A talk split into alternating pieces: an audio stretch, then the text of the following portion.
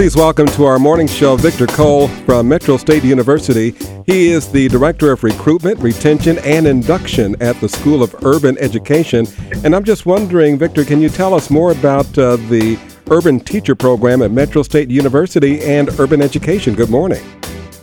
Good morning, Freddie. Uh, thank you. Uh, yeah, the School of Urban Ed is about 25 years old now. Um, and it was uh, started because there was no teacher education preparation program in a state university or um, in the metro area.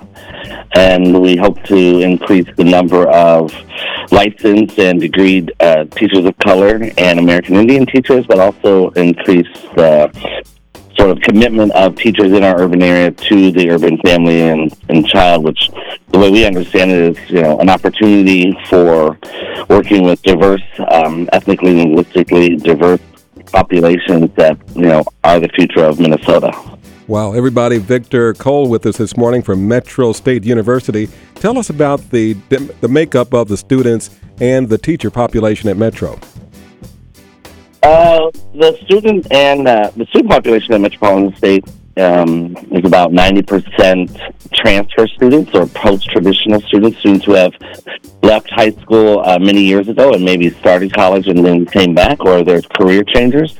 So we're very familiar with um, sort of the adult learners who have full-time jobs and full-time full lives during the day. So most of our courses are in the evening and weekends.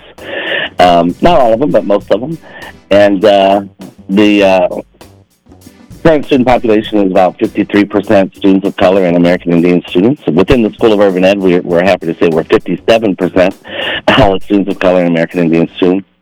And uh, also in our School of Urban Ed, we, we have one of the most diverse um, ethnically and linguistically um, teaching um, cadre in, in the Minnesota state system, probably in the state. Um, so that's very different school compared to the rest. We also have uh, the Yellow Ribbon Award, which is recognizing our university for having uh, the largest number of veteran and actively serving military students in the Minnesota state system. Among other things, we're also an Asian and um, Pacific Islander serving institution. We, we earned that designation a few years ago.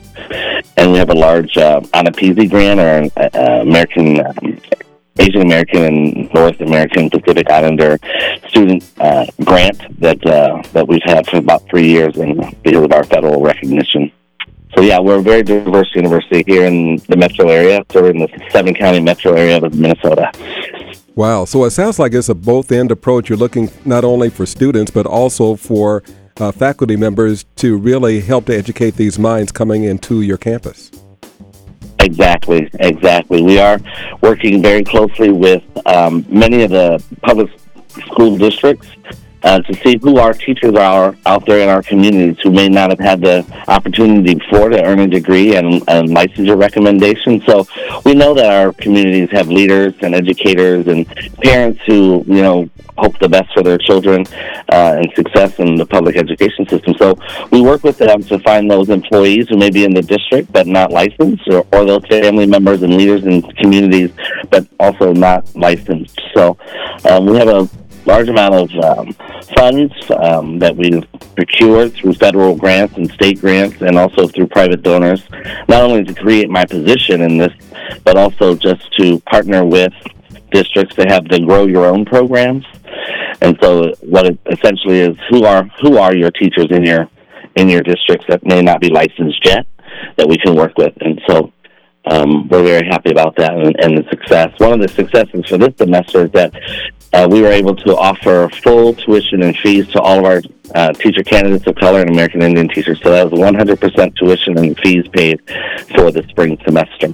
Sounds like the place to go. So, for both students and those looking to join the faculty and staff, how can we reach out to you?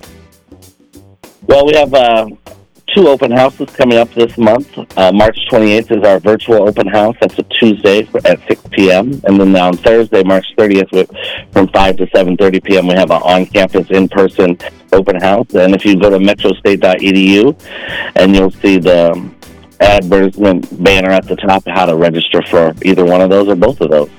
The other way is you can just email me at urban.education at metrostate.edu, and I'll respond to your email.